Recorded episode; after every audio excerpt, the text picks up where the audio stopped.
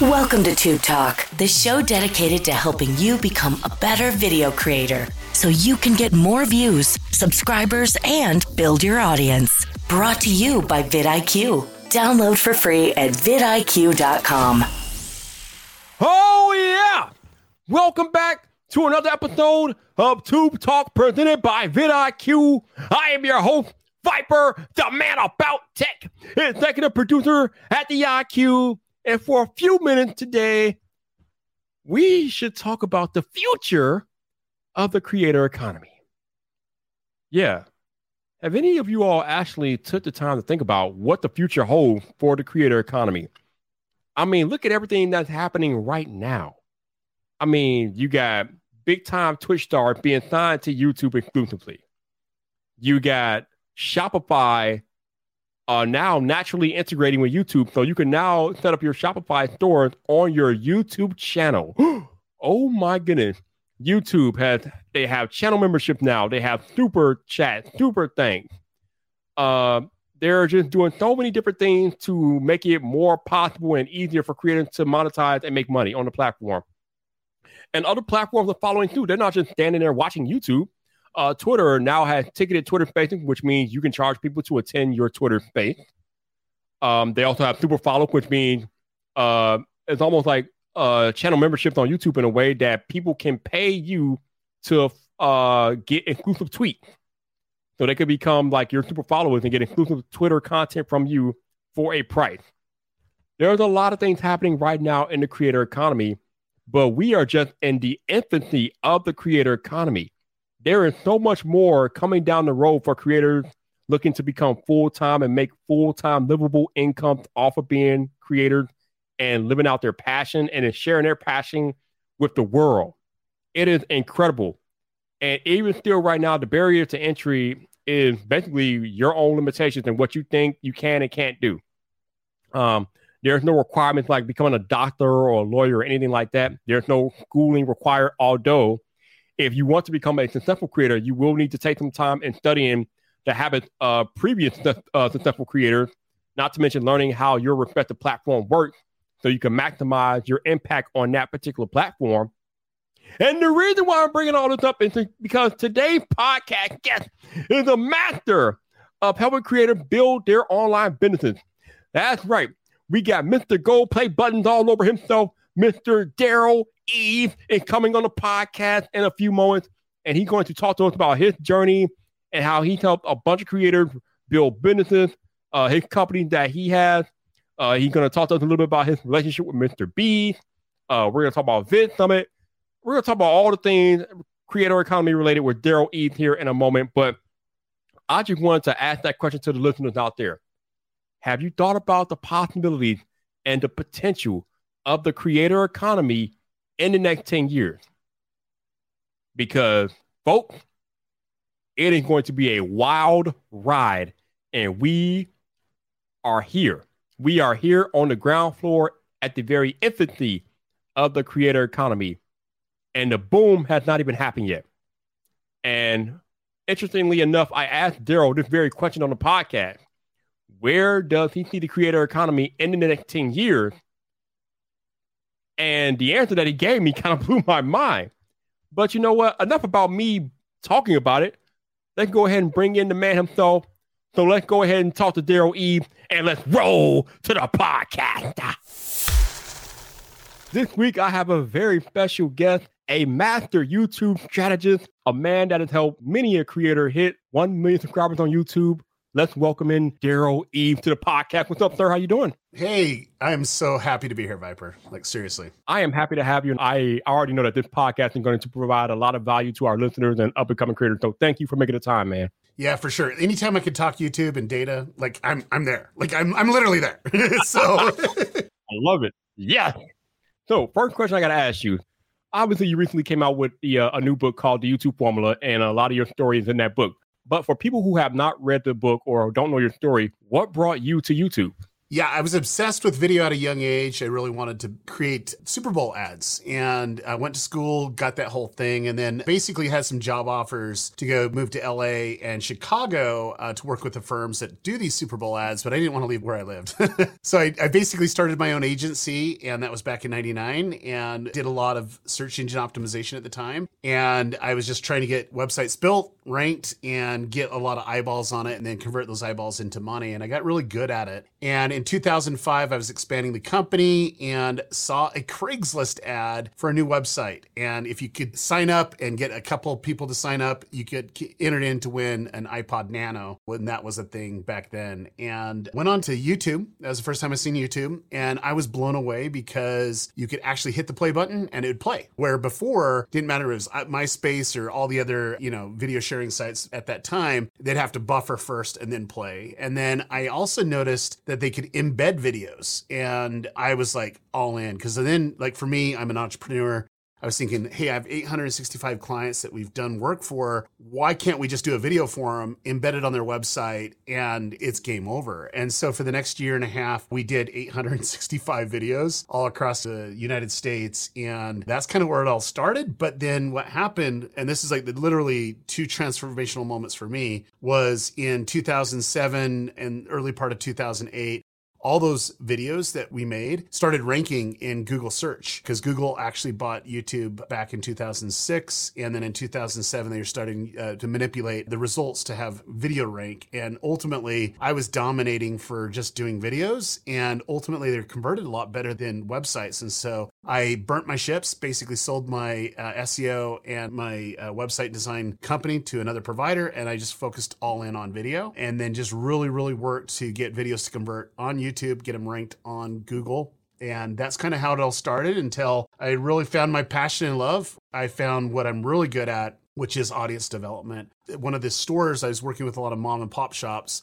One of the stores I was working with, uh, they were trying to sell pianos online. And over the course of working with them in a couple years, they went to 1.8 million subscribers and a couple hundred million video views. They didn't sell a piano, but they were making a ton of money with YouTube. And I'm like, I'm all in. This is my jam. I found out what I'm good at. And then ultimately, it did circle back, uh, Viper that I didn't really want to make Super Bowl commercials, but I wanted to create content that people would talk about and share with people. And that became the jam and that became my love and passion. And since then, uh, we've been able to generate over 87 billion video views on YouTube. And we've cracked the code, to be honest with you. It's not as hard as, as what a lot of creators view or businesses view you just got to know what to do and how to tweak it. And uh, we basically literally developed a strategy where we come up with a plan, execute on that plan. And from that, from zero subscribers, we'll have over 30, uh, 37 gold play buttons. And ultimately, we, you know, worked with the biggest brands and YouTube creators on the planet. So there we go. That is pretty amazing, man. That, that, that's a long intro, but no, I appreciate it.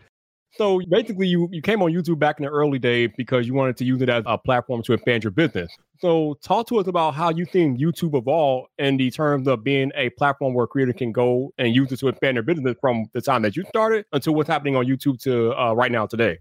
Yeah, so like there's a lot of cool things that happened to YouTube. I think the biggest thing was back in 2006, 2007, that's when they actually did Google purchased them and then they did something pretty unique, which was creating the partner program. And so YouTube was sharing in revenue and this was like unheard of, like literally unheard of. And so YouTube realized that they're a platform and they needed creators to come on and incentivize them to create great content. And so that's when it really started to impact. You can make a really, really a lot of money at that time. And then now it's more about brand ideation and, uh, you know, developing a strategy to do more than just ad revenue. So that's that's something that I worked very specifically with businesses to come in and, and generate money uh, in unique ways, whether it's creating their own products outside of t-shirts and hats and so on. It's like, hey, here's a product that would be linear um, and lateral with your brand. Let's go ahead and create that. And so that's been a, a really interesting concept. And what I found fascinating is companies that we actually invest in or companies that we start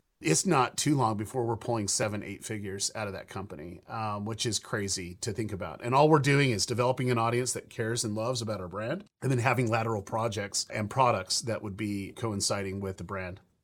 Okay, so let's get a little bit deeper into that because you talked about developing your your target audience and things like that. A lot of creators when they first come on the platform, they don't know how to find their potential audience. So, what advice would you give them to go about figuring out who watches their videos, who their target audience is? Yeah. So, one of the things that I talk about way in depth in my book called The YouTube Formula is recon and research. Like the amount of time that we put into really defining who the viewer avatar is is ridiculous. It really is. Let me just give you a perfect example. So, we actually started a new YouTube channel in December, and we went in and invested into a company uh, with a creator. And I was obsessed of really understanding who the viewer is and really defining that potential viewer and how do you bring value to that viewer? And so we went through just kind of standard things that we do in marketing which is you know you go through the demographics and then the psychographics and what they do online and offline and channels that they love and websites that they engage with. And we just really developed our core viewer. And since then you know we've we've been able to get over 300,000 subscribers you know in in less than 6 months. And it was just like once you know how to speak to them, once you know how to engage with them, uh, YouTube does its thing, which is predicts what the viewer wants to watch and keep them on the platform longer. And the cool thing about it is YouTube can see the same patterns that we're assuming because we, we go through basically the scientific process. And once we're able to validate that, YouTube just turns the gas on and you're able to grow. And I can guarantee you, since YouTube switched over to the AI back in uh, late 2012, 2013, is where the YouTube formula was developed because all we're doing is really understanding the viewer at a very visceral level and then really really knowing how to bring them value and then ha- having them feel like they belong to something bigger than just a YouTube video. That is amazing. So I want to go back to you talking about starting a YouTube channel because I remember you talking about this a while ago, how you started a secret channel. You didn't tell anybody, but before you started that channel, you did like a ton of research. Some of the stuff you mentioned, psychographics, viewer demographics, different things like that. I'm curious, how long did it take you to gather the information that you needed to gather, in your opinion, before you started that channel? Because that's not something that normal creators do. Normally, we just start channels and go from there. No, no, no. I well, but that's the reason why I, I just don't want to waste time. Right. And so it's just more understanding who the audience is. Um, generally, it will take three solid months, if not six, to really understand who the audience is. I like to get into their head and what makes them tick. And I've been doing it for a long time, and it's easier for me to slip in now than it was, you know, five, five, six years ago. But I would say the biggest thing, Viper, it would be it really depends on you know the channel and the content and the value proposition and what that attracts and then looking at similarities. But i would say at least a good three to six months of me digging in. And i want to make it quite clear you know when mr beast launched beast gaming it was pretty much six months of really defining the viewer. And and you'd think oh he's huge and he's going all in on this but the ideal viewer for the gaming channel is not the ideal for, for the main channel and in fact, we wouldn't even use his face in the thumbnails. Uh, you can go back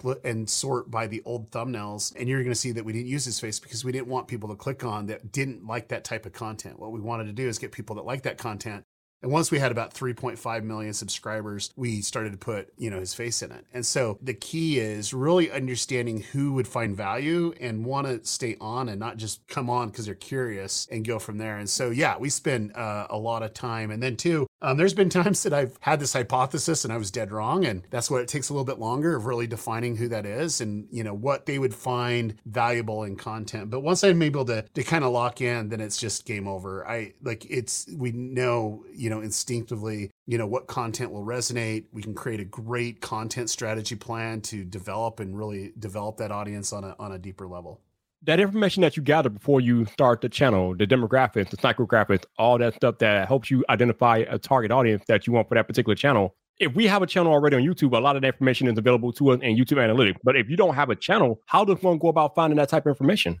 Yeah, that's a great question. So, what I'm going to say is pretty it could be misunderstood. But if your channel's not growing, it doesn't matter what you look in your data in the sense of your audience. Because I, I, don't think you understand the value proposition of what you're trying to give to the audience, or there's some type of disconnect. And so, nine times out of 10, even if you're looking at the data, you're probably assuming it's wrong. Um, there was a huge YouTuber, and I won't give them their name because I don't want to embarrass them, and I haven't talked to them about this. But they said, "Oh, my audience is this demographic." And I'm like, "You sure? Are you really sure?" And he goes, "Yeah, that's exactly what it is." I says, "Well, I know you're doing a tour, and let's just see who comes to the tour because I'll bet you it's literally ten years younger than you think." Oh no, no, it was ten years younger. And the, the whole thing about it is you got to really understand who you're developing content for and the value proposition. So for me, even if I have the data or not, I like to see, hey, here's a, a group of people, and this is the type of content that they like. And um, you know, I'll go in and start going into YouTube, see what they're watching, see what the suggested videos are, dig a little bit deeper in the suggested videos. But I'm basically in those comments like you can't even imagine. Like I spend so much time because the demographics are easy. Like I can say, this is the demographic, this is who I want to hit, but the psychographics is hard. Like you got to get in their head of what they would do how they're consuming, where they spend their time when they're not watching YouTube videos, what what their days like. And you have to put the big puzzle together by reading through a lot of the comments, engaging in some discords and some other places off of YouTube to truly understand, hey, what's actually happening here. So I spend a lot more time there, regardless if I have the data, because the data that you currently have, if you're not growing, there's a reason why you're not growing. And maybe you're looking at it through a lens that is giving you false positives of what you're what you're trying to connect. And you're like, ah, I can't figure it out your hair out. I'm like, well, it's obvious that you're not the viewer that you think that it is. It's not currently hitting with that viewer. Gotcha. So you talked about going into the YouTube comments to gather the data that you need to figure out what you want to do with a new channel. Talk about there's something in your book where you were mentioning that a lot of creators that want to be creators on YouTube if you're not watching YouTube, you're not really doing it right because you're not, or if you're watching YouTube only for entertainment purposes, you're not really learning the platform. So talk to us about how you use YouTube as a learning tool to figure out how to make the best possible content to audiences, what's working, what's not, different things like that. Yeah, no, for sure. Like I literally got hit up this morning and I can't tell you how many times I got hit up just to come help them on YouTube or whatever. And it's from a friend of mine from the past. And he's like, ah, I want to do YouTube. I'm like, how much YouTube do you watch? And like zero. Like you're not going to succeed. Like I don't care who you are because you're going to come off differently than how YouTube videos need to be, right? And so you got to be a consumer of YouTube. But I think the difference would be is you need to be more with student hat on in the sense of, okay, how do they hook me? You know, what what do their thumbnails look like? What do their titles look like? You know, how fast do they change the edit? What do they do for music ramp up? You know, and really, what is that that uh, viewer's journey you know, how do they pull you through the video? And so you're more taking notes like that and seeing if someone's successful that way. And then I basically look for patterns. I look for patterns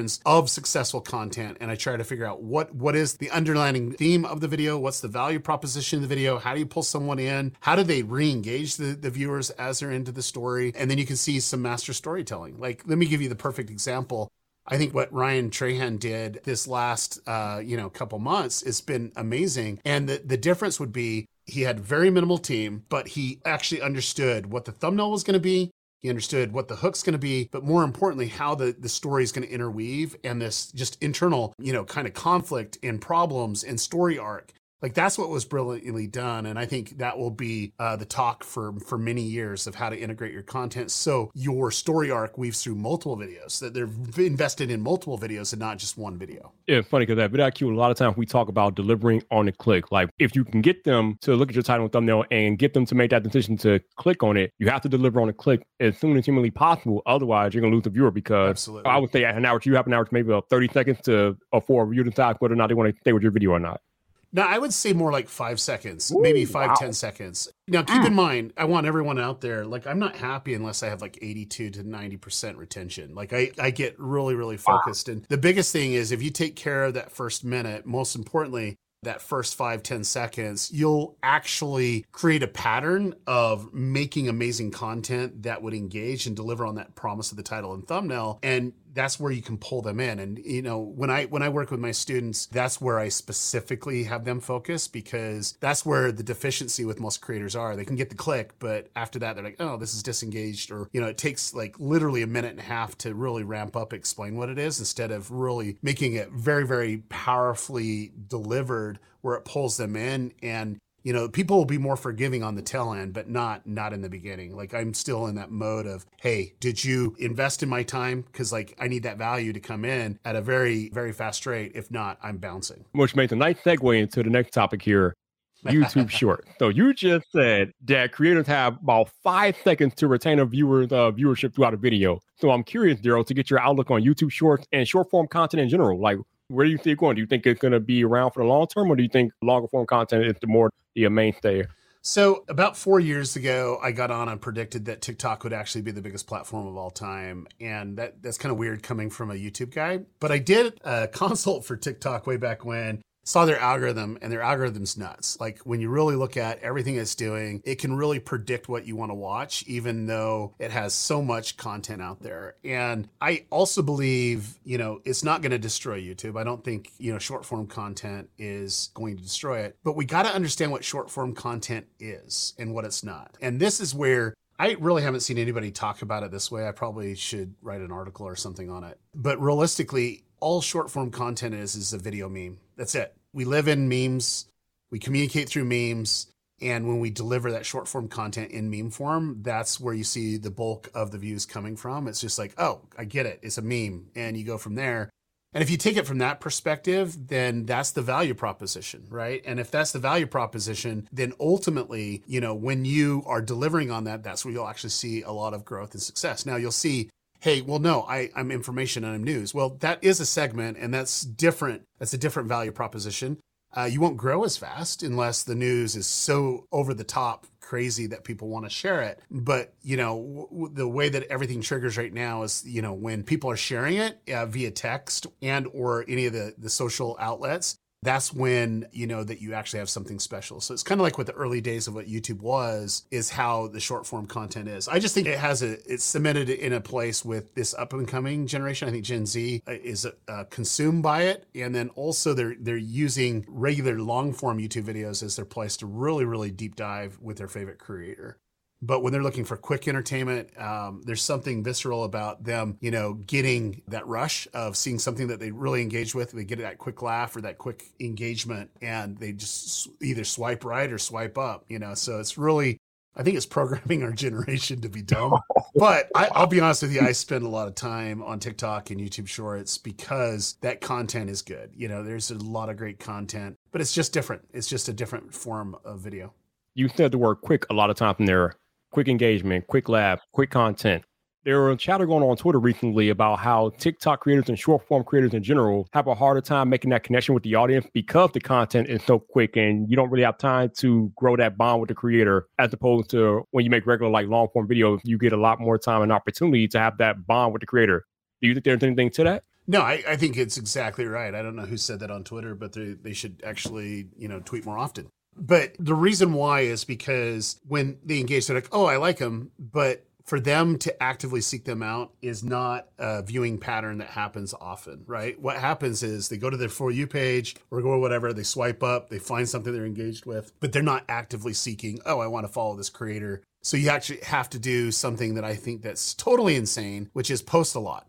Uh, you have to post so much to be relevant because it's a feed based system. And yes, it does service up older videos that can take off. But at the end of the day, that's exhausting. And I do believe, though, you don't get a connect, that same connection value that you would on longer form videos. Um, I do think that there are uh, specific segments and demographics of content creators that are on short form content that people would follow and they would engage with and they would go from there, but they always will go to YouTube to get longer form content to really connect with their audience because they can't give them that on that level. However, that being said, I'm a firm believer of live streams, and that is where they are connecting because they will do a live stream on TikTok or YouTube or wherever, uh, Instagram uh, any anything short form, and that's where they do connect a lot. I personally believe that's the future of the short form content creators to uh, develop audiences. Uh, we're about five years behind in kind of video marketing strategies, video audience development strategies. China's like way, way, way further down the road than we are. And I, I believe that we're just behind. And that's kind of where they jump on, do a live stream, engage, but then do short form content and just really engage them that way. And so I think we're going to be seeing a lot of that. And then we're going to see a lot of e commerce sales through live streams. And uh, for those that don't know, YouTube just did a huge deal with uh, Shopify that you can now in- integrate the stuff into YouTube. And I think we're just seeing the first movements in that direction because YouTube needs to do something to really help the creator make money. Speaking of YouTube needing to do things to help the creator make money, I think right now we're probably at the very beginning of the creator economy and its potential. I'm curious, since you are in the thick of it, where do you see the creator economy in the next 10 years or so? So I see, I foresee YouTube channels being publicly traded companies. Um, wow. I think that there's going to be a lot of money coming into it. I believe right now I've seen a huge shift in the creator economy where uh, some billion dollar companies come in and buy your back catalog, uh, give creators like an infusion of cash coming in. And then, two, uh, you're going to see a lot more partnerships coming through. In fact, that's what my company does. Uh, we go and find creators that create, and we handle kind of the business side and some other stuff from there. But we buy into companies all the time, and uh, that's how we make our money consistently is to build up that brand and, and roll from there. But I do believe that we are at the early stages of it, and I think that as public money and public awareness come into it, uh, you're going to see it kind of transform, kind of like what the music industry did way back when and it's going to get vicious. And I hate to see it that way because there's something, you know, kind of where you're bootstrapping it and you're really engaging, but this industry is transforming. You're going to see a lot of licensing, you're going to see a lot of IP, you're going to see a lot of brands that will go on to Netflix and Amazon and all the different places from there. And then, two, really capitalize in a in a very unique way. But I do believe uh, for a fact that these new influencers uh, the power that they willed will actually, uh, we'll see in the next probably five years that the money will actually infuse bigger than what Hollywood has been in the past. Because what's happening right now is uh, you can go on the street and you can show an actor versus an influencer, have their faces, and they've, they've done this blind study over and over again. And nine times out of 10, they'll know the influencer versus the the actor. And it which is crazy, crazy to me. But yet the actor makes the, the bulk of the money, right? Well, I think that's going to change quite dramatically with the way that the new media is coming out, but also the new way of deals that happen. So, like one of the things that my company does, and I don't really talk about this publicly a lot, but I'll talk about it here because it's Tube Talk with with Viper, right? But what we do is we'll go in and develop a product that we get the patent on, we'll get all the trademarking or whatever, and we use the influence of the creator to build that brand. And then at that two years down the road, then we flip it for, you know, six to, to 10x.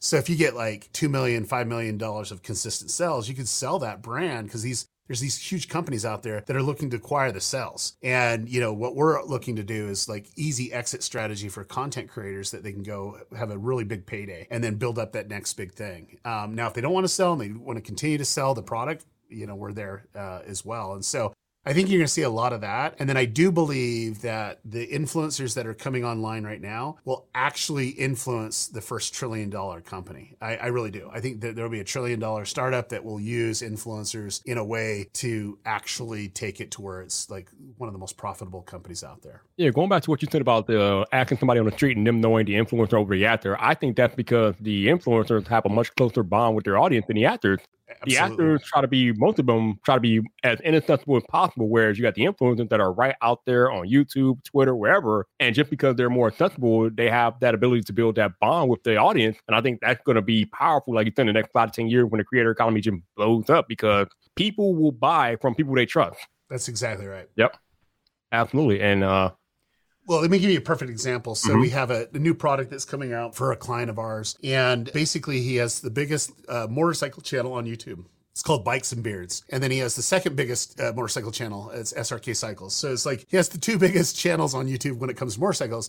Well, we went to him, says, Hey, what's your ideal product? He says, I've always wanted to do a cleaner because they always do it for automobiles, but not for bikes. And so we came in, found uh, the manufacturer. We actually launched it on Kickstarter. Um, what's crazy is just doing one live stream, just one live stream. In the first 10 minutes of the live stream, we were fully funded on Kickstarter. And within that first 30 minutes of the live stream, we were trending on Kickstarter, you know, and, and we walked away with like $130,000 of sales just like that. Wow. And so, like, here at the end of the day, is you're going to see more of that happening. You're going to literally see more of that happening. And, you know, for me, it's when an audience knows, loves, and trusts you. And as you're introducing something that is literally what they want, they'll buy for support, but also they'll buy it because they like it. And then that's when they rebuy and rebuy and rebuy. And I think that's where the market's going. And you're going to see a lot of billionaires coming out of YouTube for sure. I think that lends itself to another point here that when we talk about creators doing sponsorship deals on YouTube, I think it's very important that the creators identify products and services that can give their audience value because again, the audience already trusts that creator. But if the creator can manage that with putting something in front of their audience that will actually bring value to the audience, then you have an absolute win. I think the mistake that some creators make is that they'll do sponsorships about things that might be totally unrelated to their content or something that can actually help their audience. But as you said, the guy wanted to do a cleaner. Yeah. Well, if you're watching the motorcycle channel, then chances are you want to talk about you want a cleaner. And I, for me, I don't want to do a sponsorship. I want to become my own brand deal. Like I want my product. Like I don't want to just get a percentage of saying, "Oh, hey, just do the shout out." I want the whole enchilada, man.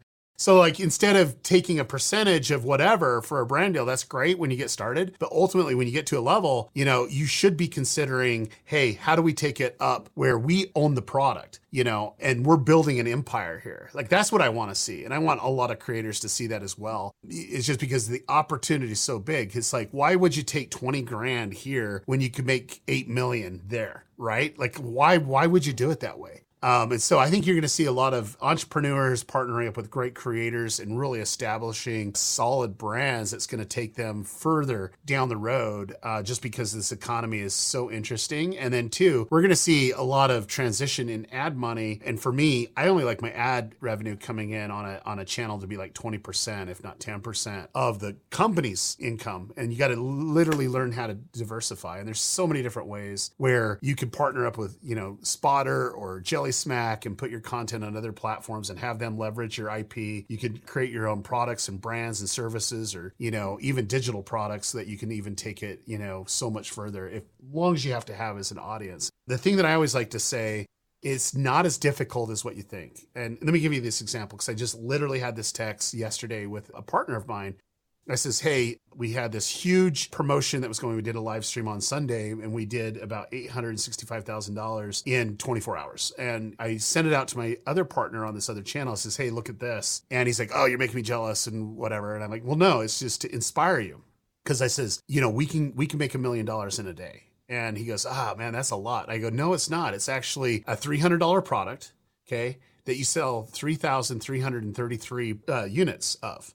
That's a million dollars right there. And I says, that's not that big. And right now, the size of your channel, you know, just getting enough loyal people, yeah, it might take some time, but this is what we can do. We can actually build up to this. And then I showed him in a couple other examples that I did it with a, couple other companies that we co own. And that's, I just want people to get in their mindset. It's not that difficult because once you actually have something that's in line with your viewer avatar, okay, that basically their psychographics, demographics, what they do online, offline, and it, it fulfills with a need and it solves a problem, that's where it's a slam dunk. Because then you know you're just saying hey go buy this and they're buying it because they want to support you but also it's really dope and it's in line with what they want. And so that is the next you know iteration that i see happening here in the creator economy. And i i do believe creators are going to get smarter and they're going to partner with more people uh, to take it where they need to be even even so much so that they'll go public. Uh, I, you'll see a lot of public companies like i said I believe it.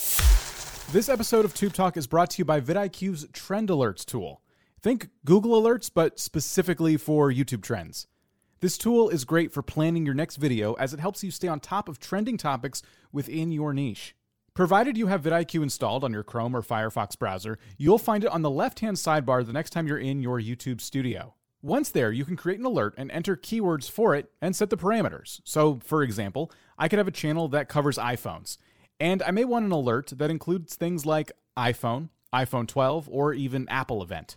Then I can set up my alert to email me whenever a new video hits, say, 500, 1,000, or even 10,000 views an hour. So if suddenly I get an email and see 20 new videos all talking about iPhone 27 rumors, and they're all each getting about 500 views an hour, I know that something's probably going down and I had better hit record. The Trend Alerts tool is free when you sign up with vidIQ, so Visit vidIQ.com, install the extension, and start creating trend alerts today. So let's talk about somebody that's doing it probably better than anybody else right now. Our friend Mr. B. I'm curious, how did you two come together and talk about like how he's evolved from saying a certain word like hundred times to what he's doing today? Squid Game. Yeah. He's about that 100 million. Like, talk about Mr. B for a minute, because that's craziness. Yeah, so there's not too many people in the world um, like Jimmy Donaldson. I I'll put it out there. Uh, he's just wired differently. He's obsessed um, over over YouTube. But how we met is he followed me on Twitter like five years ago, and I was following him. And I I, I kind of like watching content creators out there. And I get this random text on DM on Twitter. He's like, "Hey, where you at?" let's talk. And so I jumped on the phone. We started talking, and he's like, dude, where you at? I'm like, I'm in Dallas right now. I'm working on a project. He goes, I will be there in six hours. I'm like, you're not going to be here in six hours. He goes, I'm in there in six hours. Sure enough, he gets on a freaking plane, flies to Dallas, and we we sit down and we take you know a full day of just talking data and whatever. And you know he probably had maybe three or four million subscribers at the time, but he was just obsessed with learning, and we just kind of hit it off and started talking from there. And so anyway, I invited him to VidSummit, and, and this is what most people don't know. He was sitting in the freaking audience, and no one knew that who he was. And he came to VidSummit, and and here he was just you know consuming. And the next year, he was the biggest content creator on the planet, right? but that's kind of how it all started. And we just started Mastermind. And then I, I flew out, um, lived out in North Carolina uh, during the pandemic, helping him on his side uh, do a couple things. And then we own a couple businesses together. And so that's kind of the, the gist of it. And, you know, the, the big thing is, is he's super obsessive to win and to be the biggest YouTuber of all time. And he will literally put every dime, every dollar into making that happen. And then once that happens, uh, I won't speak for him. Like he will be, you know, uh, one of the first YouTube billionaires uh, on the planet. And he, you know, just the mechanism that he has for his uh, philanthropy side, that's a huge channel that's doing a lot of good out there. And then his business side, um, he's just crushing it, you know, just across the board. Yeah, the things that he's doing on content and uh, content creation are incredible. Just like somebody had put a tweet out a while ago about the statistics of his Squid Game video versus the actual statistics of the Netflix show. And the fact that there was even a comparison to be made there is just nothing short of incredible. I think his video has more views than the actual show now, which is just wow, dude. I'm not too sure about the internal numbers, and I don't know if it's just the US based numbers. I don't know if it's worldwide. Yeah. His is definitely worldwide on his contents because it is translated and dubbed in other languages of that specific video. So I mean, it's hitting massive, but I think that the biggest thing is the budget that he had versus the budget that they had. And then two, YouTube was promoting it versus Netflix. Like Netflix, when, when Squid Game came out, like they were really pushing it heavily. Um, you know, and then it had its own kind of cult following, you know, getting people to watch and they were talking about it as well. And so, you know, pretty amazing, but like hats off to Jimmy in the sense that he thinks big, he dreams big, and then he delivers Yes, on he that does. promise, man. He does. He does. So doing big things. So during that explanation of your time with Mitsubishi, you mentioned one of my favorite words of the late VidSummit. a question that I get often, and I actually made a whole podcast dedicated to talking about the differences. People ask me a lot, what's the difference between VidCon and VidSummit? Now, obviously, you might be a little biased because you created VidSummit, but you've been to a few VidCons in your day, right? I've been to all of them except for this year. I missed Oh. this year, believe it or not. I was in Brazil uh, Oh. working, and so I wasn't able to to go this year. Okay, so here's what I need you to do for me. As the creator of VidSummit and a guy who's been to almost all the VidCons, if a creator comes up to you and asks you what's the difference between going to VidCon and going to VidSummit, please explain that to the listeners. Yeah, so VidCon is a creator fan experience. So if you want to connect with your fans, that's where they're going to be. And uh, VidCon is amazing. I love VidCon. I've supported them. I, I really have drinking the Kool Aid on what they're what they're about. But it's that uh, creator fan experience. And then two, uh, VidCon's a great place to uh, go to a lot of freaking parties. Like there's like probably a couple hundred parties out there if you're into that thing, and you can you know if you've got to go to party to party. There's all these brands that are trying to court these creators from there. And like for me, it's about showboarding. I think a lot for a lot of creators, they'll go and kind of flex at VidCon. But VidSummit is about creators helping other creators. It's like, it's all about the data, it's all about making money. And the thing that I love is here you'll have keynotes that'll come up and they'll give a presentation and they'll go out in the hall, answer questions for two or three hours. And then the keynote goes in and learns from the next keynote. It's like, that's what VidSummit is. It's like, here we are, colleagues, we're all learning from each other. I had a really, really big YouTuber come last year and he's like, I need security. I'm like, you don't need freaking security. He's like, I need security. Like, I've been to these conferences before. You have no idea the demand on me. And I'm like, okay, first off, you've never been to VidSummit. And two, the biggest YouTuber that's there that dwarfs you doesn't have security. He can walk around freely. And he goes, what? And I would go, yeah. And I go, even two, even creators that thought that they needed security, they didn't. It's like people are very uh, mindful. You'll get one or two crazies, right? But outside of that, it's like people are mindful. They view you as a colleague. You know, they they view you equally, right? And they can learn from you. And the crazy thing about it is, some of the uh, biggest creators are learning from smaller creators. Like, oh, I got to implement that because they were on stage, and it was like, oh, it's just this huge, big collaboration, uh, which I love. And like for me, there's a place for everything. And the reason why I started VidSummit is because I saw the creator economy before the creator economy actually existed. And I'm like, this is going to be a behemoth.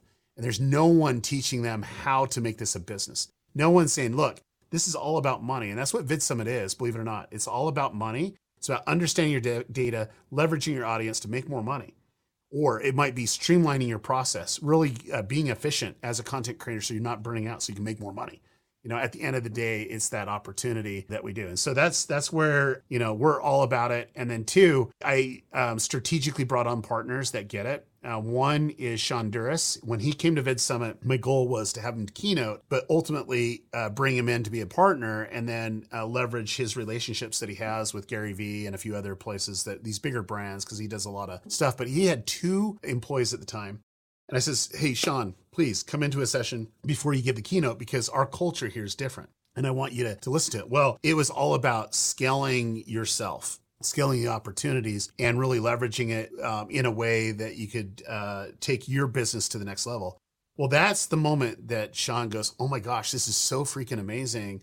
He wrote down the plan. He went from three employees to like 300 and he like literally has his hands in a lot of different things. And it came from that presentation with the idea to bring people on and partner with certain people to scale where it needed to be. And all came from that presentation. Now he gave his keynote and he says i need to stay for a day. He pushed off like five different brand deals and collabs just to go to the full two days because he found enough value in it. And then for me i just approached him and says hey uh, you know I'd, I'd well he approached me about buying in but uh, that was kind of my plan.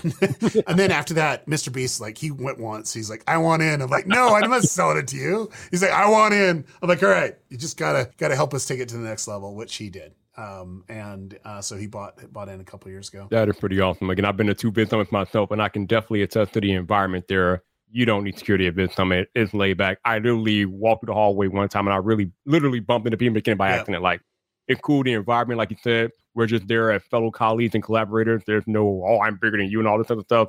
It's yep. literally like a family reunion environment at VidSummit, and I love it. And I love going every year, and I'm excited to be back in September, man. It's gonna be great. Yeah, and we do have security there. Just we're not crazy, but right, it's right. like you don't need it. Um, we we definitely are keeping our eyes on uh, the content creators for sure. But I love it for that. And it has its own culture. And let me kind of explain the culture. And I think you nailed it on the head a couple times. But for me, it's about giving back. It's like giving creators a platform to teach that they don't necessarily have a platform. And so you're learning, like we were learning from Ryan Trahan last year, and he's talking about very specific strategies that he used this year, you know, and we got a kind of a preview of kind of his thought process of how he approach, uh, approaches content.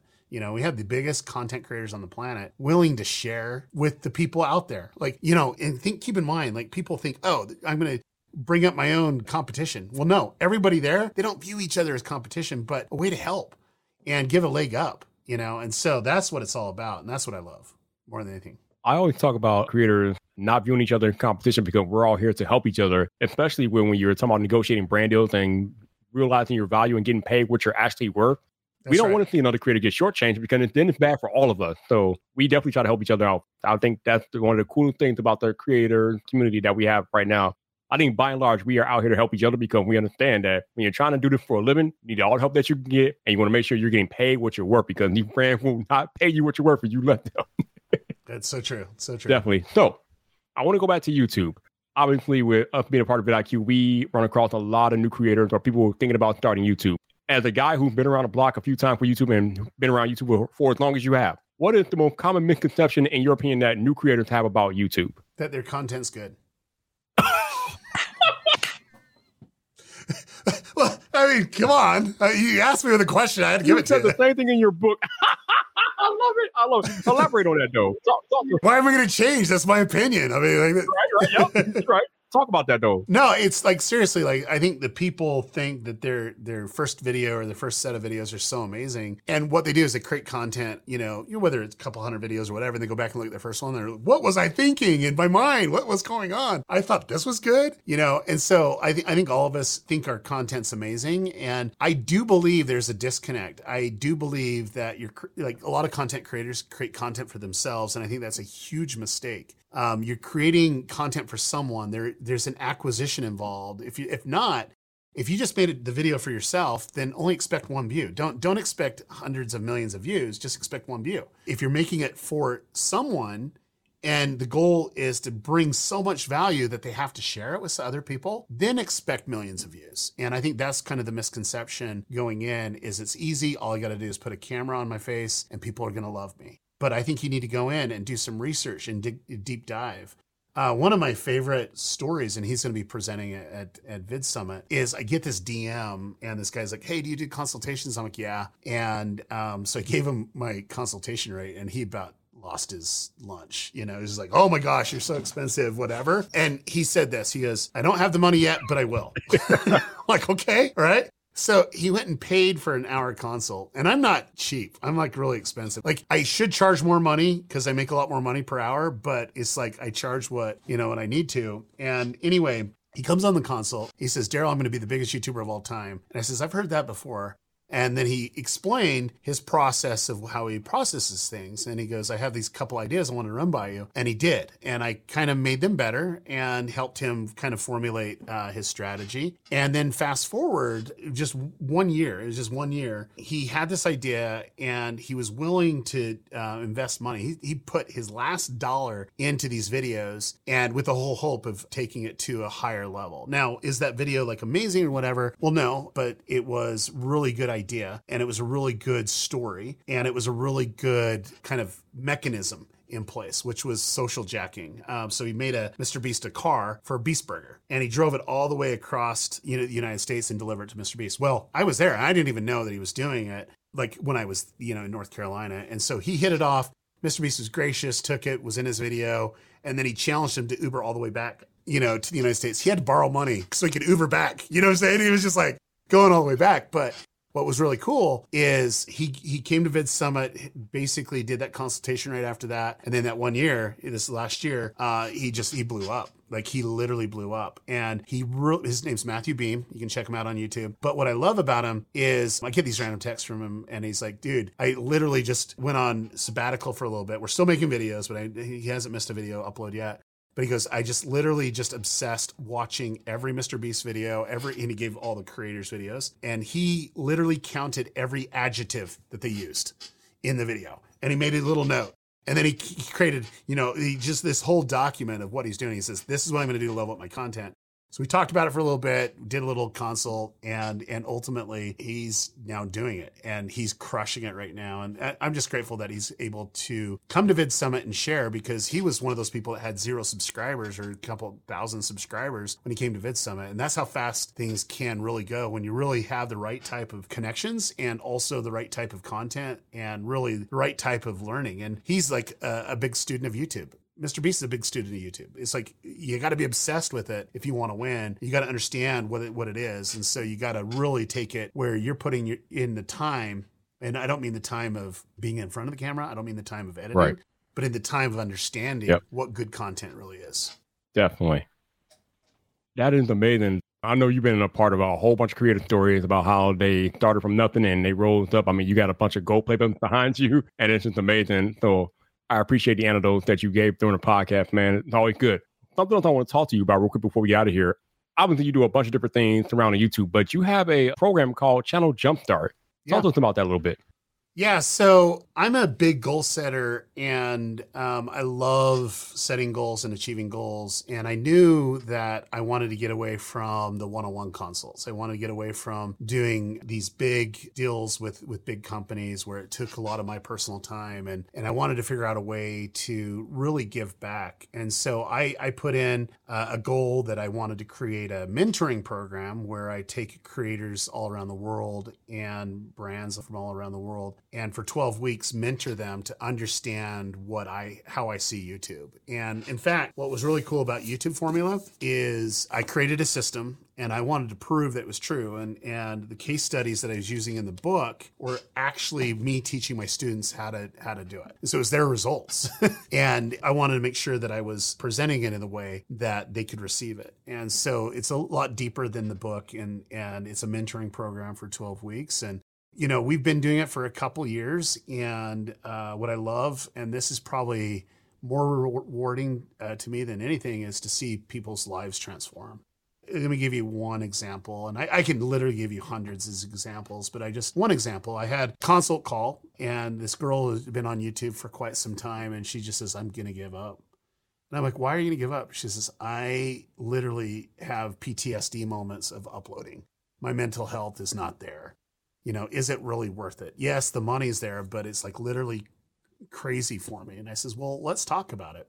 And so she was talking about her content strategy, and I says, "Oh man, you, you just got to shift your avatar and you got to shift your content a little bit, you know, and you, will be fine." She goes, "I just can't do it." And I says, "Look, you can do it. This is what you need to do." So on the console, we we had an idea, and I says, "If this works, I want you to come back and we'll we'll talk about mentoring or whatever." So she did it, and it was like 10x you know the amount of views that she got you know on any other video just took off and she was having fun again but she's like oh it was what one off video or whatever so i started to mentor her and what was interesting was she actually got it she understood that her channel was much bigger she was a personality channel and not what she thought she was. And then she created a content strategy that was able to be in line with that type of channel. And what's been great is to see that she bought a house with cash and she's making 20x the amount of money that she did before. And it was all coming back down to understanding what her content really is and the possibilities of what it is. And if you want to take a look at the channel, it's Hopescope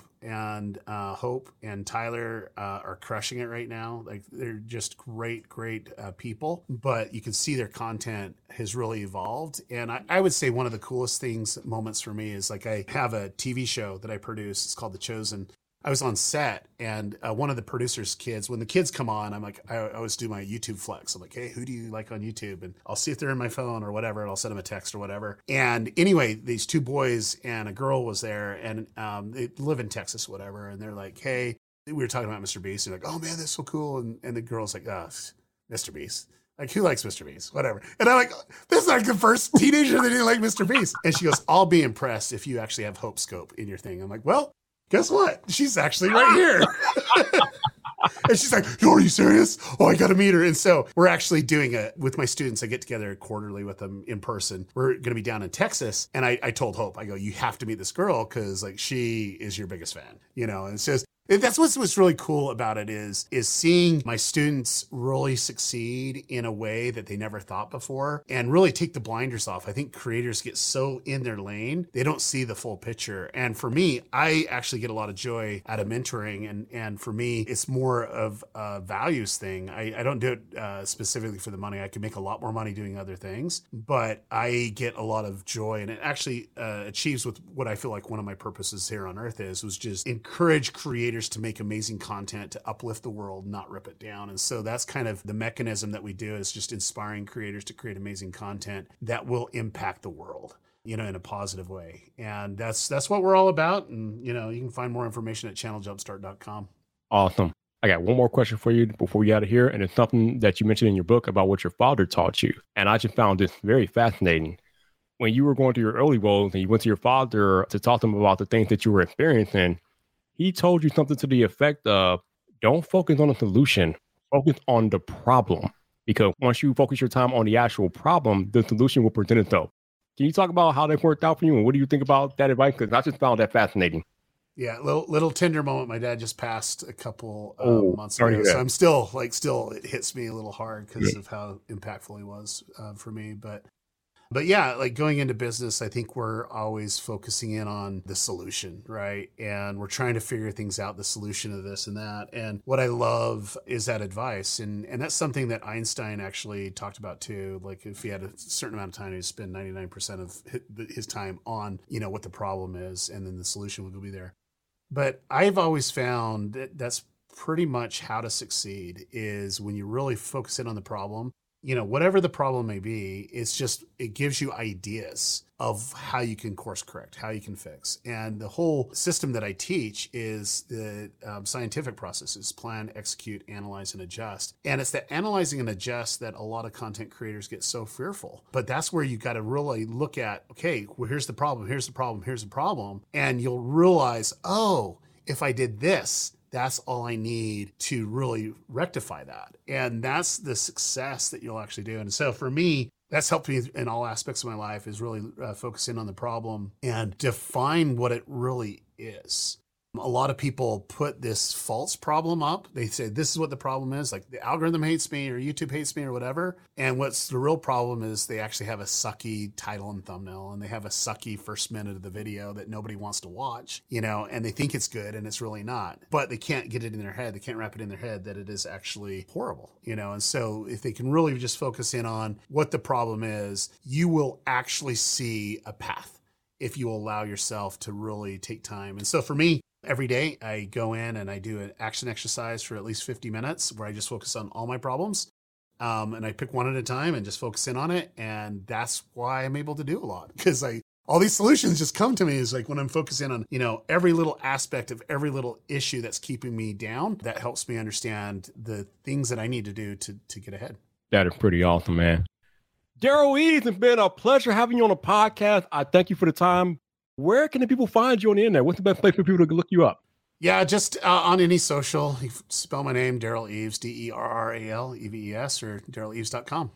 Awesome. I will have all the information in the show notes. And uh, thank you for being on the podcast. And thank you all for listening to another episode. You all take care. And I will be back for another episode of Tube Talk presented by Vid IQ.